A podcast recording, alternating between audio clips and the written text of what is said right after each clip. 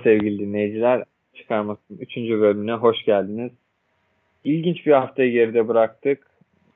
Ligin geçen seneki ve bu seneki flash ekiplerinden Wolverhampton 4 gol yedi. Guardiola City kariyerinde ilk kez 5 golle mağlup oldu. Chelsea 3-0'dan döndü. Brighton Manchester United maçında maç bitti. Sonrasında yine de gol oldu. Ben Batuhan Biçer. Ben Ata Çiçek. Hepinize hoş geldin diyoruz. Değişik bir haftayı geride bıraktık Ata. Yani her anlamda çok değişik. Skor anlamında, olan olaylar anlamında. Herhalde bir tek Liverpool Arsenal maçı bizi çok şaşırtmadı. Gerçi Arsenal'in Liverpool'u iki defa yendiğini düşünürsek bir, yine bir üçüncü galibiyet gelebilirdi ama olmadı. Liverpool Liverpool gibi oynayıp kazandı. Arsenal bu sene çok iyi başladı. Oyuncu grubu olarak birbirlerine çok uyumlular. Oyun kalitesi olarak da yansıyor bu. Hücum aksiyonları çok daha hızlı bu sene. Ben sürpriz bir sonuç bekliyordum. Liverpool'un yaklaşık bir buçuk senedir evinde yenilmediğini düşünürsek. Belki o maç bu maç mı diye bile düşündüm ama Liverpool'un 3 birlik bir galibiyetiyle sonuçlandı. Net bir galibiyet bir de fiziksel üstünlük Liverpool'un çok kendini gösterdi. Yani müthiş bir baskı var, müthiş bir tempo var. Arsenal yıprandıkça yıpranıyor. Liverpool hiç yıpranmıyor yani. Bu kadar yüksek tempo preste oynuyorsunuz ve 80. dakikaya kadar değişiklik yapma ihtiyacı duymuyorsunuz.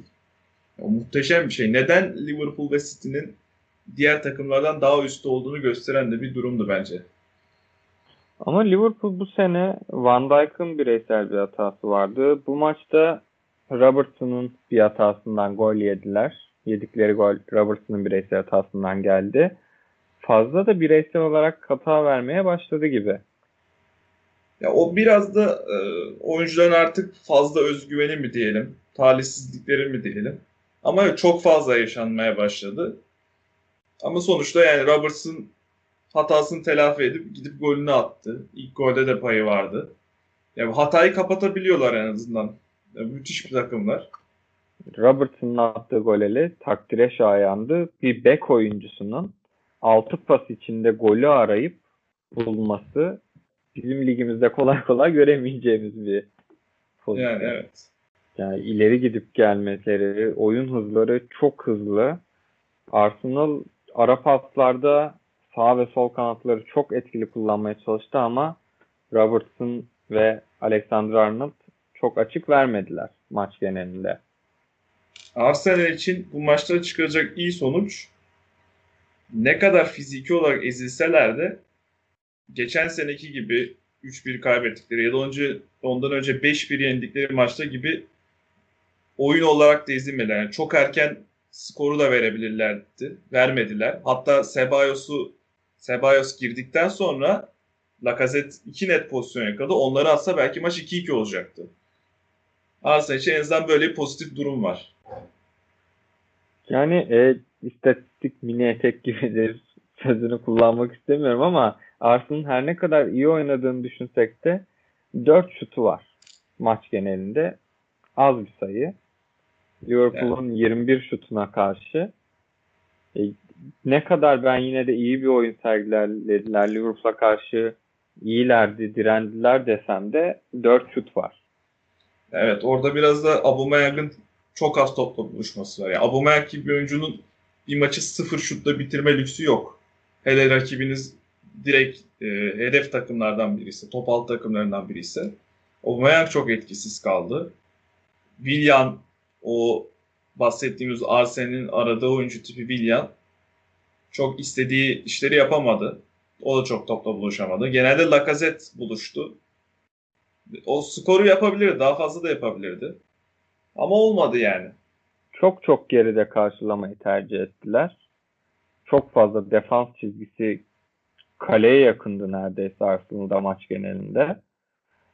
Aslında bizim ligimizde alışık olduğumuz büyük takımlar diye tabir ettiğimiz takımlarla küçük takımlar arasındaki mücadeleler gibiydi. Geride karşılayıp hızlı çıkalım, uzun topla çıkalım. Ama bu da çok etkili olmadı Liverpool'a karşı. Ya Arteta %30'la %40'la top oynayıp büyük takımlara karşı geçen sene sonuç aldı. Liverpool'a karşı iki defa aldı hatta. Ama bu maçta fiziken bunu kaldıramadılar. Ya ikinci yarıda belki bir taktik değişikliği olabilirdi.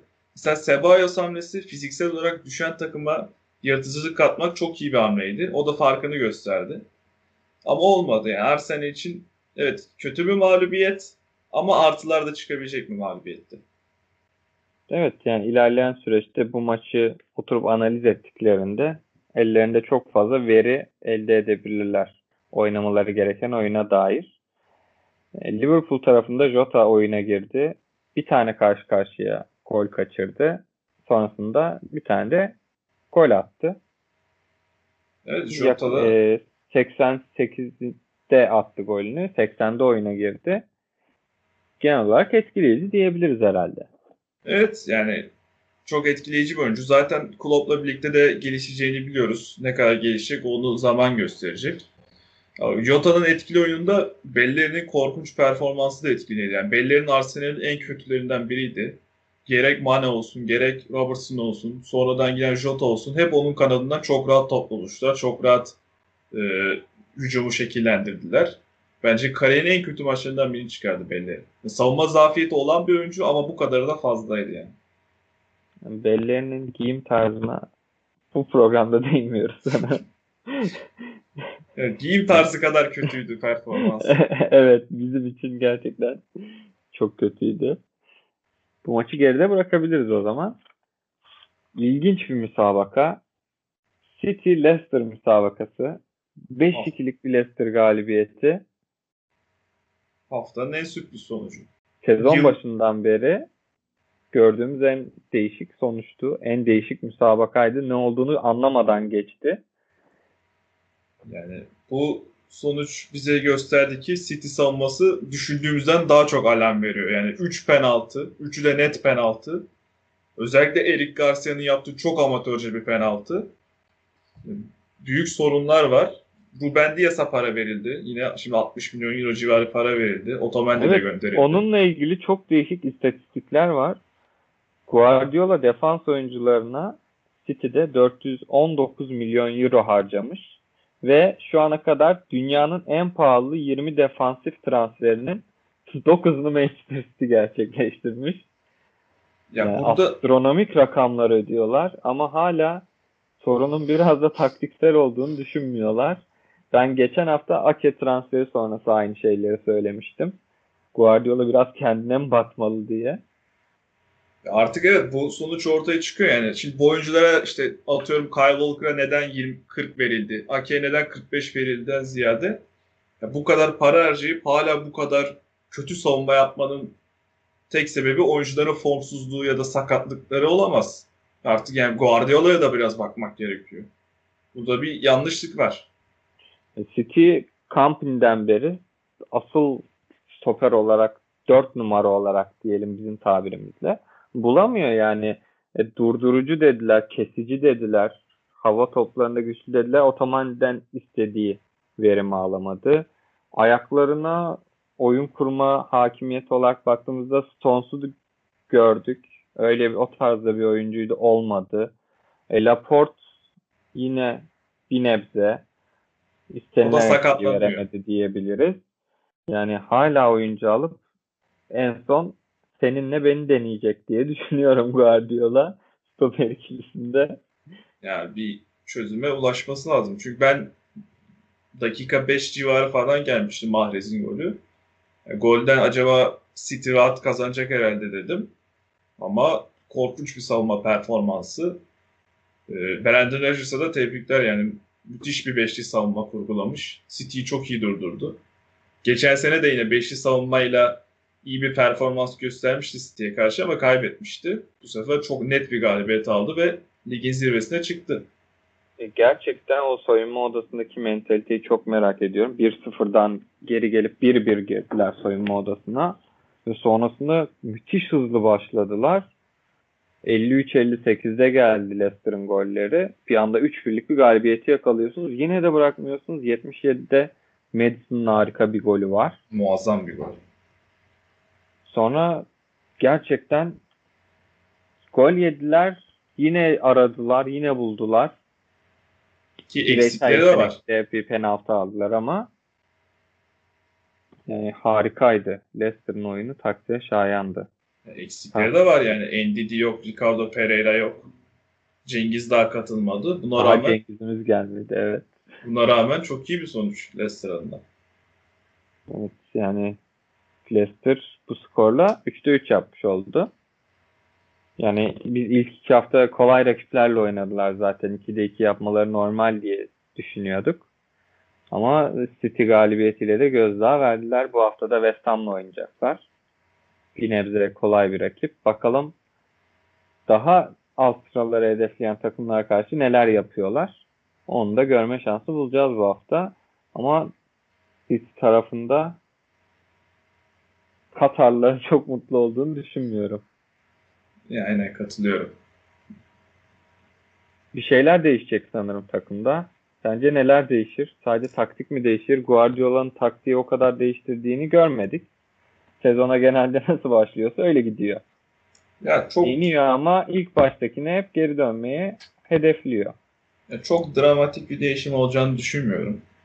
Ya Şimdi Ruben Diaz gelince Nathan Ake'i kenara mı alacak yoksa Laporte'la mı tandem yapacak o da önemli. Çünkü Laporte var, Ake var, Diaz geliyor, Stones var. Yani hangi ikiliyi tercih edecek bence o da önemli bir soru. Yani yeni aldığı iki santraforu stoperi direkt başlatacak mı? Yoksa eskiyle yeniliği bir türlü harmanlayacak mı bilmiyorum ama Çözüm şart. Evet. evet çözüm şart bekliyoruz yani.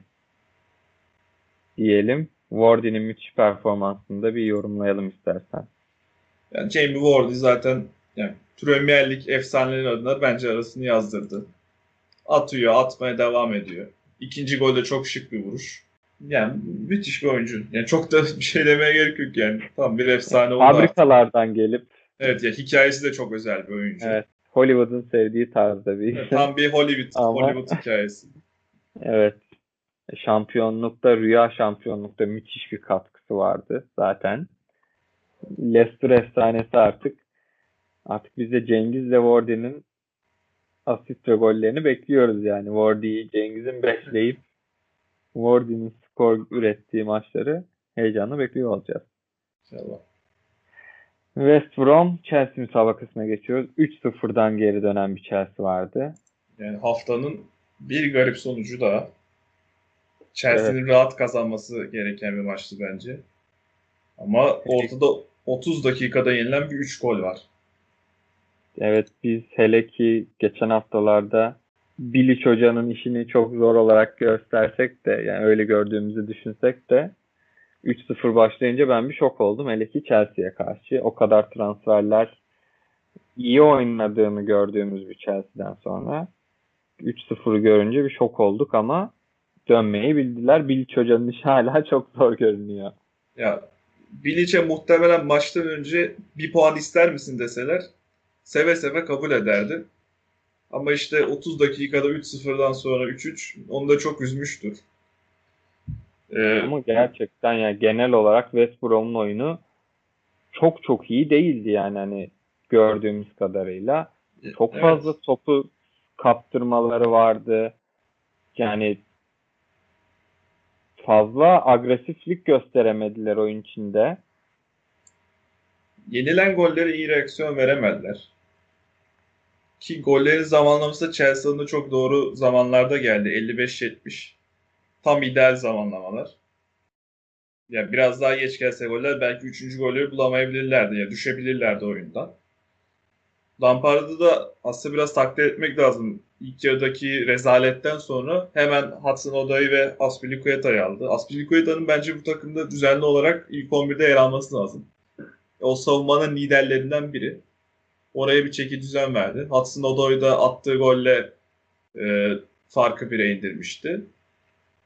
Temi Abraham da çok ısrar etti. Bence Temi Abraham iyi bir maç çıkarmıyordu ama ısrar etti ve o, ısrar 90 artı 2'de beraberlik golüyle geldi. Lampard iyi, berbat bir ilk yarıyı çok iyi bir ikinci yarıyla dengeledi. Lampard'a da sorsak berabere bitecek diye yenebiliriz derdi ama o galibiyet ilk yarıdan sonra gelmesi biraz mucizeydi. Beraberlik bile mucizeyken yine de almayı bildiler. Maçta detay olarak benim söyleyebileceğim Silva'nın hatasını konuşabiliriz sanırım. Evet yani çok talihsiz bir an. Onun tecrübesinde bir oyuncu için. Hele ki defansif olarak kale anlamında daha güçlü olmasını beklediğimiz bir Chelsea'de hala bireysel hataların gelmesi garip. Tabii Peki. sezon içinde uzun bir periyot. Elbet her oyuncunun hatası olacaktır. Hele ki Van Dijk'ın sezon başında hata yaptığını düşünürsek. Alışması gerek biraz daha. Premier Lig'e Evet. bir alışsın. Ama Chelsea üst sıraları zorlayacağım diyor. Maçı bırakmıyor. Hücumda pozisyon arıyor. Yeni oyuncularından bireysel katkı alıyor. Oyun anlamında agresifler, istekliler. E, bu geri dönüş bile onun bir göstergesi. Evet. Hızlı ataklara çıkıyorlar yine de. Yani yeni kurulan bir takım için böyle bir geri dönüş çok önemli. Ya Lampard hala da tam oturtamadı nasıl oynayacağını. Çünkü hem daha Ziyech de gelecek, Chilwell de gelecek. İşte bazen Werner'i ileri atıyor, bazen sola atıyor, bazen Havertz'i kenara atıyor, bazen en uca atıyor. Hala da oyunu oturtmaya en iyi sistem aramaya çalışıyor. O yüzden Chelsea'nin zamana ihtiyacı var diyorum. Bu hafta da diyeceğim. Bir iki hafta daha böyle gitmesi şart. Şimdi kaleye Mendy de geldi mesela. Bakalım Mendy'yi mi Kepa'yı mı tercih edecek? O da önemli bir tercih. Kepa'yı tamamen artık yedeğe mi koyacaklar? Ee, yoksa son bir şans daha mı verecekler? Önemli. Pulisic dönecek. Ziyech dediğim gibi dönecek. Bakalım yani Chelsea hala da oturma ihtiyacı olan bir takım. Hücum Evet. anlamında çok fazla opsiyonları olacak Evet. kesinlikle. 3-5-2, 4-4-2, 4-2-3-1 her şeyi deneyebilirler ellerindeki kadroyla. Yani müthiş bir derinlik var. Sadece Lampard'ın en iyi derinliği, en iyi rotasyonu bulması lazım. Evet. Chelsea adına işler olumlu görünüyor diyebiliriz. Bir başka müsabakaya geçelim. Yine heyecanlı bir müsabakaya. Maç bittikten sonra gol olan bir müsabakaya geçelim. Hakem bitiş düdüğünü çaldı. Sonrasında VAR'a gidildi. Son pozisyonla ilgili. Ve Manchester United'le yine bir penaltı verildi. Ve bu penaltı da gole çevrildi. Bruno Fernandes tarafından. 3-2'lik United galibiyetiyle sonuçlanan bir müsabaka. Yani United yırttı bu maç öyle söyleyeyim. Yani Brighton'ın 5 topu direkten döndü. Yani böyle bir şey olmaz. Sırf Trossard zaten 3 defa takıldı. 5 kez direğe takıldılar. Ben ilk hafta Chelsea karşısında yenilirken de Brighton'ı çok övmüştüm. Müthiş bir 55-60 oynadı demişlerdi. İkinci hafta da yine 3-0'lık Newcastle galibiyetinde etkiliydiler. Bu maçta da bence en azından bir puanı hak etmişlerdi. Ama olmadı. Yani futbolda biraz şans işidir. Şans yanınızda olacak. Yani iyi bir performans gösteriyorsun ama direğe geçemiyorsun. Tam beraberlik golünü buluyorsun. 2 dakika sonra 90 artı 10'da bir penaltıyla 3 puan kaybediyorsun. Ya Brighton için şanssız bir maçtı bence. Evet yani genel olarak United'ın kesin bir topa sahip olmasıyla ya da pozisyon anlamında öne çıkmasıyla geçen mücadele değildi. Bireysel olarak Brighton çok iyi çıktı ataklara. Adam eksiltmeleri, ara patları ama yani United'da beklediğimiz United gibi değildi. United bir türlü olmuyor zaten. Ne değişecek bilmiyorum ama Van de Beek de geldi. Onun 90 artı 1'de oyunu almayı tercih etti. Ama Evet. orta saha anlamında bir şeyler değişmeli. Ya orta sahada Pogba iki maçtır çok kötü oynuyor. Ya bunun koronavirüse yakalanmasında da bir etkisi var muhtemelen. Antrenman kaçırdı, hazır değil. İki maçtır dökülüyor Pogba. E, Martial biraz tutuk, istekli ama biraz tutuk başladı. Bruno Fernandes bu maç çok iyi açıldı. İlk maçın kayıp biri oydu Palace karşısında. Zaten e, takımın bütün gollerinde katkısı var. Son golü attı, ikinci golün asistini yaptı. İlk golde ortaya açan isimdi. Yine şapkadan tavşan çıkarma işini yeri layıkıyla yaptı. Rashford da öyle ama işte Pogba'nın formsuzluğu, Greenwood'un tutukluluğu, işte Matic'ten artık hani ne bekliyorsan o biraz takımı işletmedi. Van de Beek ne zaman oturacak bu takıma? O da önemli soru. Yani 91. dakikada süre geçirmek için oyuna girdi Van de Beek'i. Solskjaer e, bence kötü bir ham tercih yaptı orada. Çok da erken girmeliydi. Çünkü gol geliyorum diyordu zaten. 83'e kadar bekledi. 83'te yaptığı değişiklikte Greenwood'u çıkarıp bir stoper daha almaktı. Yani defansa yattı yattı olmadı golü yedi. O şans golüyle galibiyet aldı. Yani Solskjaer için kötü bir maçtı. United uzun zamandır ön üçlüde Martial, Rashford, e, genç oyuncular görüyoruz. Greenwood, James. Yani isimler değişiyor ama genel olarak United altyapılı orijinli futbolcuları düşünüyor. Acaba artık bir ön üçlüye kanatlara ve santrafor olarak yıldız olarak diyebileceğimiz kendini kanıtlamış göstermiş oyun anlamında, gol anlamında bir oyuncu alma zamanı gelmedi mi? Hele ki uzun süredir ligde istenilen başarıları yakalayamayan bir United düşündüğümüzde. Ya, Lukaku gittiğinde zaten bir net 9'a ihtiyaçları vardı ama almadılar. Alacak gibi de durmuyorlar. E, Sancho'yu çok istediler. Dortmund'un istediği fiyata yanaşmadılar. O da olmadı. E, ileri at için bir takviye yapacaklar gibi durmuyor ama Marcel Igalo çok ideal bir ikili değil bence ilerisi için. Ya oraya net Ya- bir 9 numara lazımdı. İstatistiklere baktığımızda gerçekten oynayabilecek düzeydeler. Ama ben bir farklılık görmek, United taraftarı olsam bir farklılık görmek isterdim artık. Ve onu da hala görebilmiş değilim genel olarak. Yani muhtemelen şu an Alex Telles transferini bitirmek istiyorlar. Çünkü sol bekte de Luke Shaw hani istikrarı zaten soru işareti olan bir oyuncu. Bakalım o bitecek mi en azından? Biraz taraftarın gönüllerini almaları lazım. Hem Sancho hem Reguilon transferi olmadıktan sonra. Zor bir süreç bekliyor sanırım United'ı. Bu senede şampiyonluğa oynayamayacakları %99. Ama ilk dörde oynamaları da zor görünüyor. Benim Ya ben- bu tabii ki. Katılır katılmaz. Ben ilk dördü gireceklerini düşünüyorum yani. Diğer takımlara göre daha hazır gibiler. Daha hazırlar hatta öyle söyleyeyim. Çünkü biraz daha oynamaya alışıklar. Ama sezon öncesini belli ki iyi geçirmemişler. Biraz toparlanma ihtiyaçları var. Ya genel olarak baktığımızda Liverpool City'nin ilk iki için yarışacağını, Arsenal ve Chelsea'nin iyi bir kadroları olduğunu, e, Tottenham'ın ilk dördü genel olarak zorladığını düşündüğümüzde United hala benim gözümde ilk alt, ilk dördü zorlayabilecek gibi görünmüyor ki geçen sene Sheffield gibi sürpriz bir takım çıkabilir.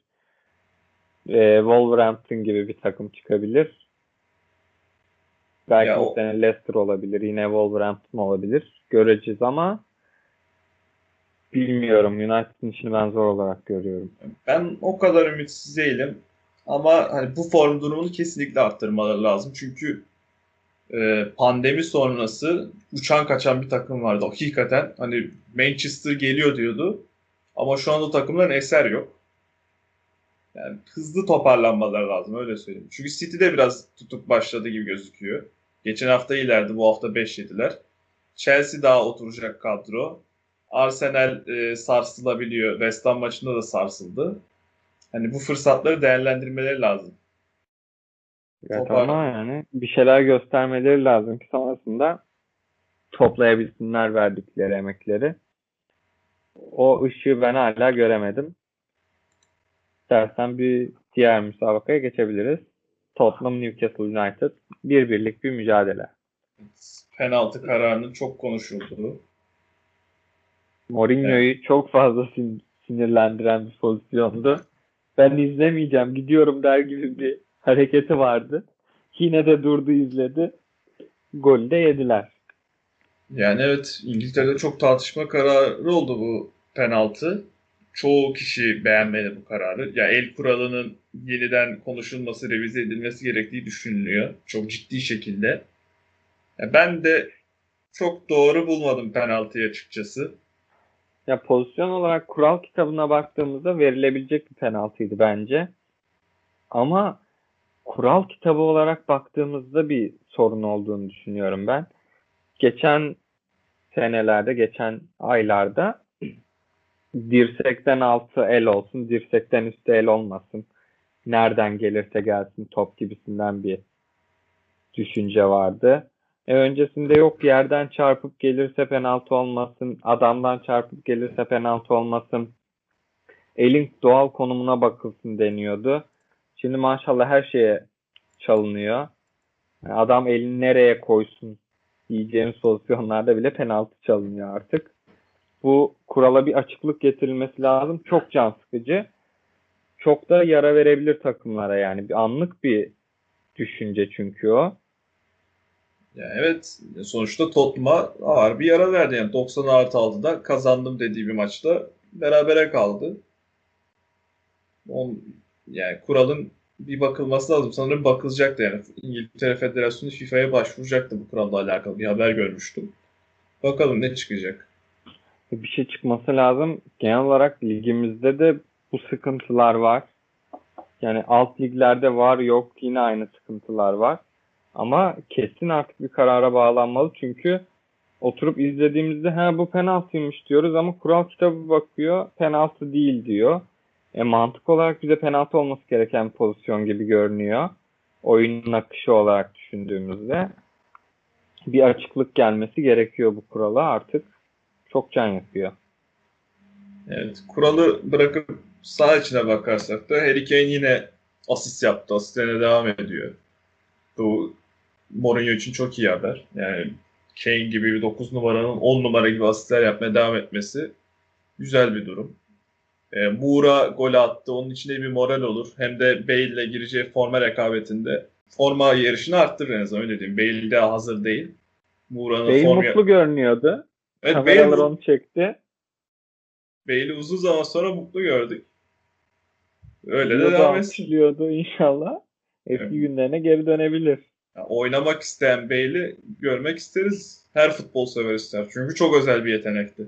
Peki son değişikliği 46'da oyundan aldı Mourinho. Ya evet. Biraz oyunun gidişatını etkiledi. Etkiledi yani. Mourinho da e, rotasyon yapmak zorunda. Çünkü çok sıkışık bir fikstürü var. Newcastle'la oynadı. Dün Karabağ Cup'ta Chelsea ile oynadı. Yendi. Orada da rotasyonlu bir kadroyla yendi. Yani ileride Bergwijn'la Damela oynuyordu. Şimdi yarın akşam Avrupa Ligi mesaisi var. Pazar günü bir maça daha çıkacak. Mourinho çok şikayetçi ama bu rotasyonu da yapmak zorunda ve bir şekilde ilerlemeye çalışıyor. Bakalım nasıl olacak. Evet Mourinho sıkışık fikstürden çok şikayetçi. Dün akşam garip bir an oldu Chelsea müsabakasında. E, Eric Dyer'ın tuvalete koşması. evet. Ne yapayım adamın çişi gelmiş şeklinde bir açıklaması vardı. 48 saatte bir oynatırsanız çişi geliyor adamın dedi. evet. Maçtan sonra da Instagram'da Dyer'la fotoğrafını paylaşıp e, hepsiyle gurur duyuyorum ama Dyer'la ekstra gurur duyuyorum. 48 saatte iki maç diye. Dyer da maçın adamı ödülünü tuvalete hediye etti. evet o da öyle bir paylaşım yaptı. Klozetin üstüne koyarak. Yani Tottenham için garip ve ilginç bir serüven oluyor şu an. Evet ama Mourinho'nun artık ekstra bir şeyler göstermesi gerekiyor. Ya evet yani Newcastle'ı yenmesi başarı getirmesi evde. gerekiyor. En azından Newcastle'ı yenmesi gerekiyordu yani. Oynadığı müsabakalarda bir göz atalım. Aston Villa Fulham müsabakasında 3-0'lık Aston Villa galibiyeti vardı. Jack Grealish yine oynamaya devam ediyor. Atmaya devam ediyor. Çok iyi performans. Aston Villa için de iyi bir galibiyet. Sezonu 2'de 2 ile başladılar. Fulham tarafında da yani bu savunmayla nereye gidiyorlar benim en ufak fikrim yok yani. Championship'e doğru adım adım yolculuk bu serüvenin adı. Böyle savunma olmaz açıkçası. Yani 10 gol var. Bir 3 hafta sonra bir 10 gol daha yiyebilirler. İnanılmaz yani. Savunma nitelik olarak da kötü, nicelik olarak da kötü. Sağ kağıt üstünde düşündüğümüzden daha kötü gözüküyorlar. Ya Scott Parker ne yapacak ne yapacak bilmiyorum ama bu takımın işi iş değil yani. Üçlüyü denediler, dörtlüyü denediler. Belki büyük takımlar karşı beşliyi deneyecekler. Ama ne sonuç elde ederler hiçbir fikrim yok. İleri tarafta da 3 haftada 3 gol var. Ama 3'ü de Leeds'e karşı atılmış 3 gol. O da Diğer Leeds'in maçta gol de bulamadılar. o da Leeds'in savunmasının biraz daha açık olması, daha geniş oynamalarından dolayı. Evet yani Fulham işi çok zor. Aston Villa ligin orta sıra takımı olmaya devam edecek gibi. Ee, geçen seneki o kümede kalma yarışında iyi bir başlangıç oldu. Takımı çok yenilemediler ama en azından 2'de 2 ile başlamak onların işine geliyor tabii. Bakalım sezona nasıl devam edecekler. Ee, West Ham Wolverhampton 4-0'lık West Ham galibiyeti. Belki sürpriz diyebiliriz. Biz West Ham'ı çok fazla oyun olarak beğenmiyorduk. Yani ben Wolverhampton'ın sağdaki haline çok şaşırdım. West Ham çok net bir galibiyet aldı. Wolverhampton çok kayıptı. Domine etti maçı West Ham. Yani kimse beklemiyordu. Muhtemelen West Ham'lara da sorsak bunu beklemezlerdi. Ki yedek kulübesinde David Moyes da yoktu. Ee, şey koronavirüs hastası şu an. Ama buna rağmen çok net bir galibiyet. Defansif olarak pozisyonların genelinde duruyorlardı. Hani oyuncular duruyordu.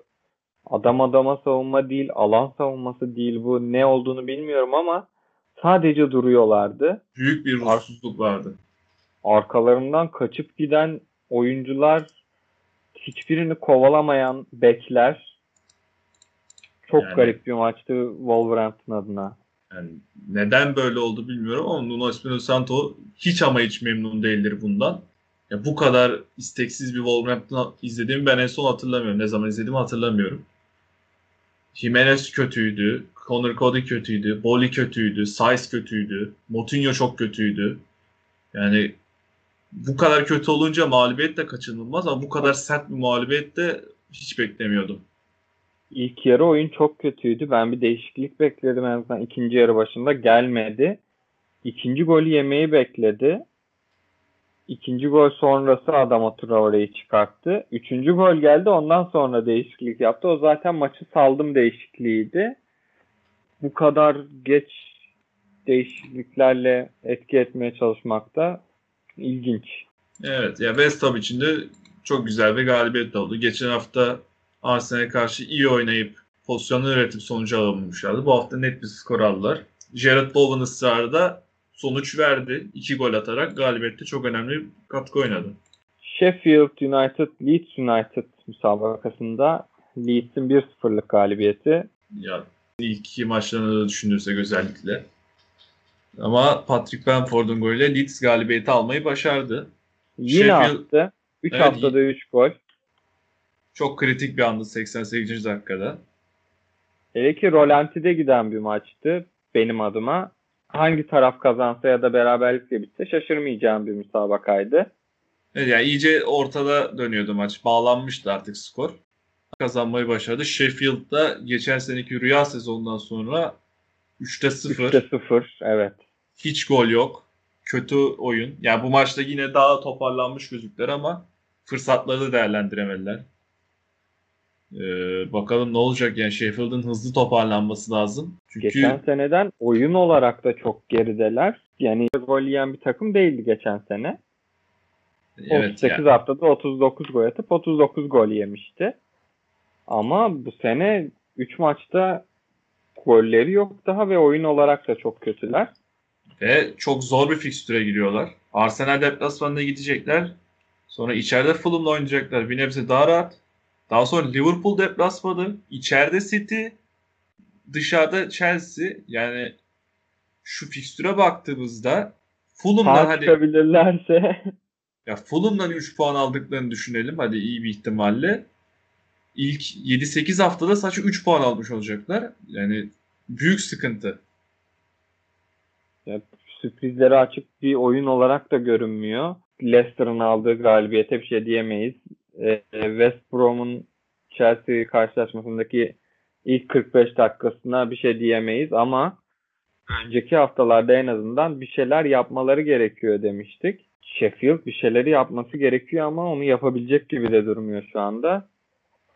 Yani Bakalım izlemeye devam edeceğiz. Ya psikolojik olarak da zor duruma sokar bu fikstür yani. Kazanamama, kazanamama, kazanamama e, bir yerden sonra takımı toparlamaya da zor hale gelir. Chris Wilder'ın rüya gibi geçen Sheffield yılları çok hızlı kabusa dönebilir. Burnley Southampton müsabakasında 1-0'lık Southampton galibiyeti vardı. Burnley'nin durumu zaten belli yani. Çok bir şey bekleyemiyoruz Burnley'den.